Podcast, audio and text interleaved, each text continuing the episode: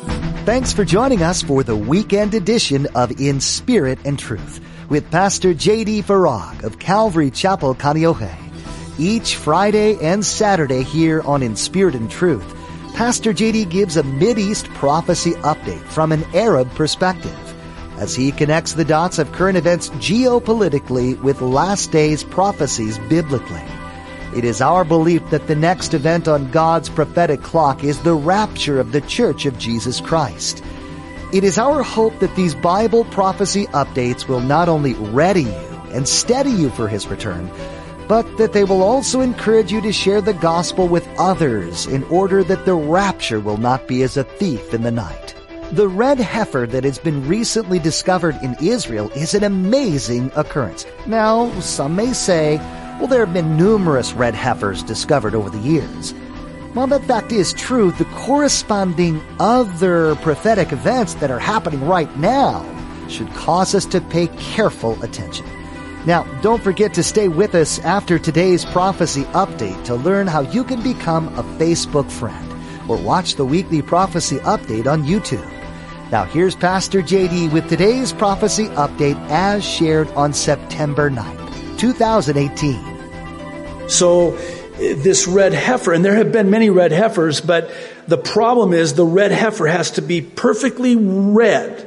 Cannot have any black or white or any other color in it. It has to be a pure red heifer, as we're going to talk about, without any spot, any blemish, anything at all. It has to be perfect and red. So, some of these red heifers were born and they're like, hey, we got the red heifer. And then some time goes by and then what is that white spot on that red heifer? Disqualified. Out of hand. So last Tuesday, the Temple Institute's Red Heifer program was blessed with an entirely red female calf. I'm quoting uh, Breaking Israel News paving the way for reestablishing the temple service and marking the final stage of redemption. Again, this is what the Jews are waiting for. One week after its birth, the newborn red heifer was certified by a board of rabbis as fulfilling, listen to this, all, all the biblical requirements. What biblical requirements? Oh, Numbers chapter 19. Can I just see a show of hands? How many of you were with us when we were in the, our study through the book of Numbers? Can you just keep your hands up? Okay. Wow. Well, it's okay. It was like eight years ago when we were in the book of Numbers. And I love the book of Numbers. And I think the book of Numbers gets a lot of bad press because, you know, when you say to somebody, hey, we're studying through the book of Numbers. Numbers? Boring. What's, what's the book of Numbers about? Oh, Numbers. No, but one of the most fascinating books in all of God's Word. When we got to Numbers chapter 19, and by the way, uh, we have on our website now, you can go to the homepage and there's a link to all of the PDF files uh, of all of those archived teachings, also the MP3 files. And for those of you that are interested, it was one of the most fascinating studies in all of God's Word concerning specifically this red heifer. What if I told you that the red heifer points to the person of and was fulfilled by Jesus Christ? Everything in the Old Testament. All the ceremonial cleansings and purifying all pointed to the person of Jesus Christ. And Jesus fulfilled all of those types, all of those pictures, all of those prophecies. The reason I recommend the website for the PDF files because on there, when we were in Numbers 19, I, I charted it all out, all of the uh, ways that the red heifer in Numbers 19 points to and was fulfilled by Jesus Christ. So uh, there's I don't know how many there are. If you'll let me, I want to just share uh, like 98 of them. No, I'm not going to share 98 of them. I just, I'm going to share a few of them that I think are just really uh, fascinating. So the red heifer had to be without spot or blemish, just as Jesus was without the spot of sin or blemish. The red heifer had to be slaughtered outside the horse gate or Damascus gate, which was located north, just as Jesus had been crucified outside the horse gate to the north of the city at Calvary, also known as Golgotha. The red heifer had to be put to death while Eleazar, the second priest, looked on. Very specific.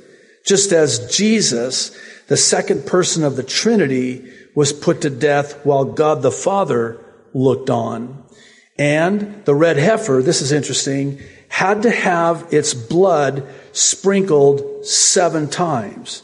Just as Jesus had his blood shed seven times and in seven different places. Both of his feet, both of his wrists, that's four. His back when he was whipped, that's five. The crown of thorns on his head, that's six. And then when they pierced his side and blood and water came out, that was seven. What's the number seven significant and symbolizing the number of completion? It is completed. It is finished. Very specific. And Jesus fulfilled them. Then they had to take the ashes of that red heifer from the death of that red heifer and they had to use them in order to be clean, cleansed. And so too, Jesus offers us forgiveness in his death on the cross in order for us to be cleansed. He fulfills the prophecy of and the type of the red heifer. Here's the thing, uh, and we'll we'll try to wrap it up here. Uh, keyword try, so just bear with me. So, what's different this time? Okay, I mean, there's been red heifers over the years that uh, qualified until they, uh, you know, showed up with a, a blemish or a spot. What's different this time? Oh, what's different this time is Russia, Iran, Turkey are in Syria. Damascus is on the cusp of becoming a ruinous heap. A peace deal that was heretofore unreachable seems more plausible today than it ever has. The rebuilding of the temple is, I mean, at the ready as far as the Jews are concerned. And now, this last week, the Temple Institute certifies this red heifer? Listen, I'm not a, certainly not a mathematician, but um, can I ask what are the statistical odds of all of those factors converging? I'll use that word, converging simultaneously for such a time as this? See, 10 years ago, or even eight years ago when we were in numbers, uh, Russia, Iran, and Turkey were not in Syria. And we didn't have a president that dared to relocate the embassy of the United States of America to Jerusalem. And we, and we didn't have a uh, president of the United States of America who finally, talk about standing, stood up to the so-called Palestinians and said, do you really want peace with Israel? Well, first of all, we're going to take Jerusalem off the table. How about that? And oh, by the way, all those millions of dollars that never get to the people, no more. No more. Don't you put your money where your mouth is? Nobody's ever done that before. What are you saying? What I'm saying is that we are in an environment today, politically and prophetically, that is the likes of which we have never seen before in human history. And there's a shelf life to it. I would argue that it's not really likely that everything that is in place now will remain in place years from now. It just does not seem palatable or plausible. Okay. What does all of this mean? The answer is twofold. First, for those of us who are Christians, we would do well to be watchful, to hold fast, and, if need be, and perhaps more importantly, repent. What do you mean? Well, maybe I can say it this way. This is no time to be playing church. This is no time to be a casual Christian. This is no time to play around. Again, it's not a playground we're in. We're in a battleground. And we're in the heat of the battle. It's interesting, Jesus had John write to the church of Sardis in the book of Revelation, one of the seven churches. And he said to them that if they did not repent, he would come as a thief. Let me just read verses two and three of Revelation 3 from this letter to this church. Jesus is speaking, John is writing, and he says, Be watchful and strengthen the things which remain that are ready to die, for I have not found your works perfect before God. Remember therefore how you have received and heard, hold fast and repent. Therefore, if you will not watch, if you will not watch, I will come upon you as a thief, and you will not know what hour I will come upon you. I know I mention this often, but, and I hope you don't tire of me mentioning it, but one of the hardest things for someone like myself, and I know a lot of you are like me in this regard, is that I see this apathy within the Christian church. It's just, there's a disinterest. no interest, really. And uh, I gotta tell you, Jesus is gonna come, I believe, very soon, sooner than any of us think. Jesus said, Behold, I come in an hour you expect not. And Christians are not expecting it. It's going to catch them off guard. I might be preaching to the choir, but I will just say, and especially for anyone watching online, that if that describes you, oh, Repent. You need to turn. You need to change.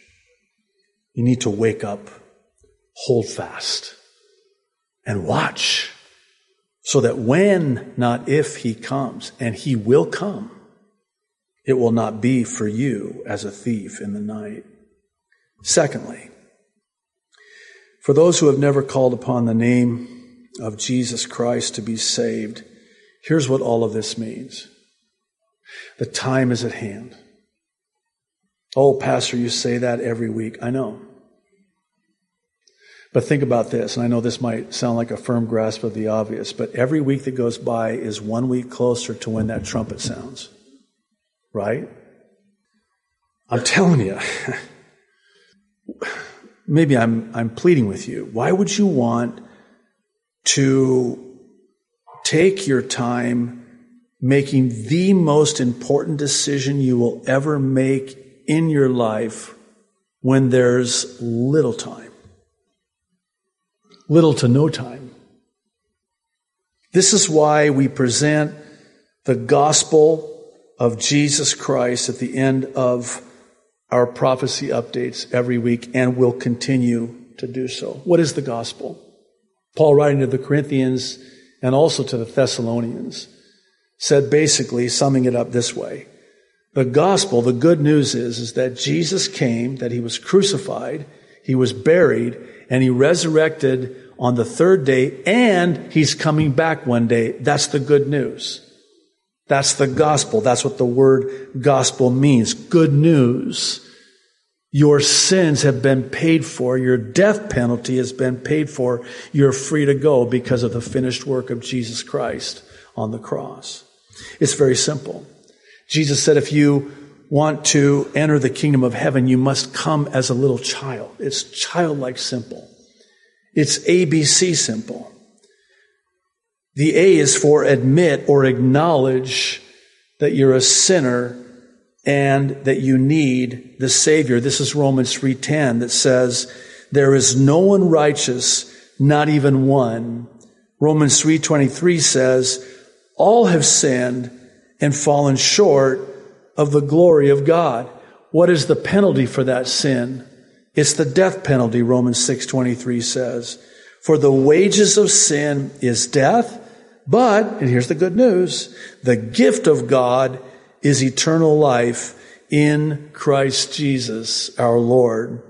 The B is for believe in your heart that Jesus Christ is Lord and that God raised him from the dead on the third day. This is Romans 10, 9 and 10. It says, if you believe in your heart that God raised Jesus from the dead, you will be saved. And the C is for call upon the name of the Lord or confess with your mouth, which is what Romans 10, 9 and 10 also says.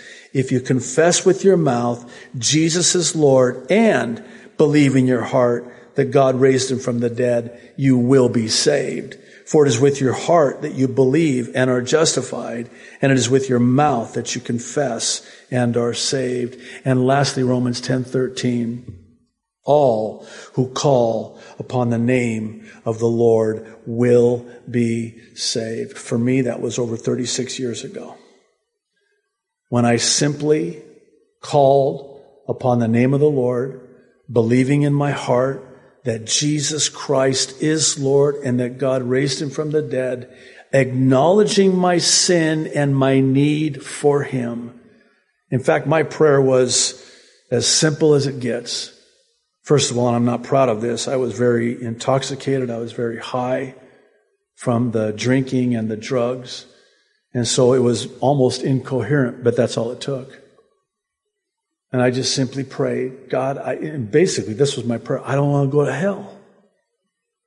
That's how I called upon it. I, I want to go to heaven. I don't want to go to hell. Please save me. And I fell asleep praying. I woke up the next morning and I was a new creation in Christ. And I never looked back. And here's the thing. It's not like I had to, in my own willpower, stop doing all of those things that was a part of my lifestyle, God now, because the Holy Spirit was indwelling me, took the desire for those things away from me. I could never start my day, and I had tried all the addictions, the alcohol, the tobacco, all the stuff. I tried so hard, I could never do it. I could never start my day without the tobacco, without the drinking. I know that's crazy, but I would start the day off drinking. I'd reach for that beer in the fridge. And the tobacco and all of the things, and that's how I started my day. That next morning when I woke up, I went to the fridge, and the Holy Spirit in me was like, You don't need that anymore. I don't. I, I, I had lost the desire. Even the music I was listening to, very satanic. You know, I go, this is back in the days of, you know, record players for you young people. Just see it as a big black CD. I guess they're making a comeback, aren't they? I, I, anyway.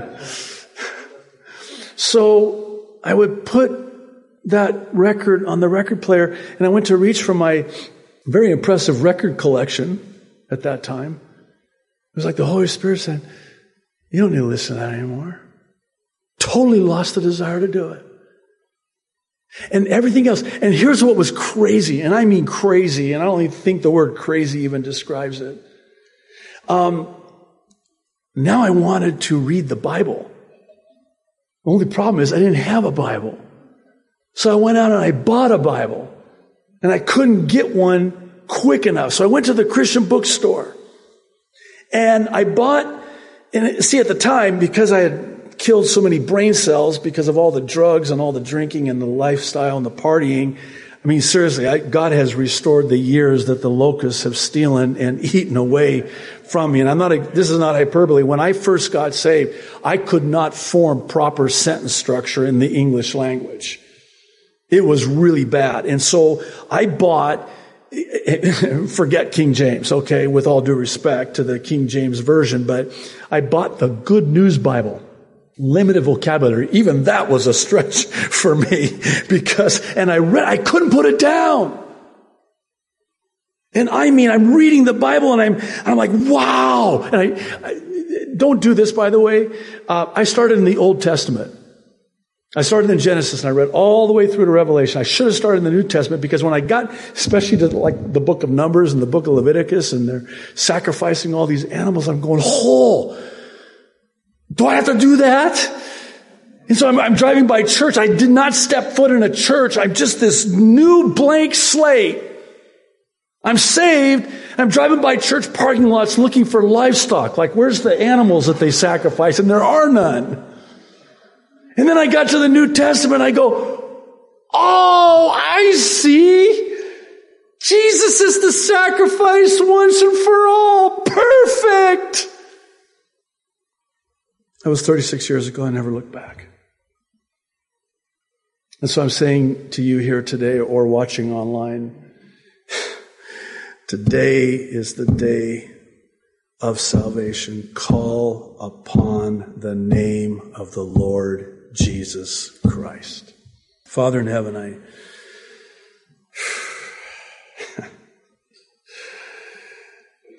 thank you for the joy of our salvation. Thank you that the joy that is in you is our strength. Lord, thank you for the free gift of eternal life paid for in full by you on that cross. Lord, we're looking around and things are heating up. Everything's coming together. All the pieces are in place, and it's really exciting, especially for those of us who are watching and longing for that trumpet to sound. But Lord, there are also those who are not ready who are not watching. This, Lord, I ask you for those who are not right with you and ready for you, that today they would call upon you. And for those who perhaps have been walking with you for many, many years, but that fire has kind of dimmed, not burning as bright as it once did. Lord, I pray that you'll restore, rekindle that fire for you. In Jesus' name, amen. Thanks for joining us for this special edition of In Spirit and Truth with Pastor J.D. Farag of Calvary Chapel, Kaneohe. Now, it's so important that you hear the purpose behind these prophecy updates that Pastor J.D. shares.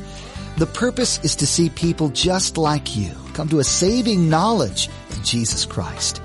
When you're right with the Lord, you'll be ready for the Lord and His soon return. You can do this by first admitting you're a sinner, that you've broken God's perfect law. Second, you need to confess that there's nothing you can do to fix this. You can't attend church enough, you can't pray enough, or give enough money. There's nothing you can do to atone for your sins. Third, you must realize that there is someone who can. His name is Jesus Christ, and He is the Savior of the world. He gave His own life so that you wouldn't have to experience the penalty for your sins, which is death. Please, if you're listening today, receive Jesus as your Lord and Savior and escape the realities of the prophecies that are being fulfilled all around you. For more information about what it means to be born again into the kingdom of God, log on to inspiritandtruthradio.com and select the New Believers option. Again, that web address is inspiritandtruthradio.com. Now, in the next edition of In Spirit and Truth, Pastor JD will be teaching through God's Word just like he does Monday through Thursday. And then don't forget to join us next Friday and Saturday for another timely prophecy update. Until then, may God bless you and keep you in his love.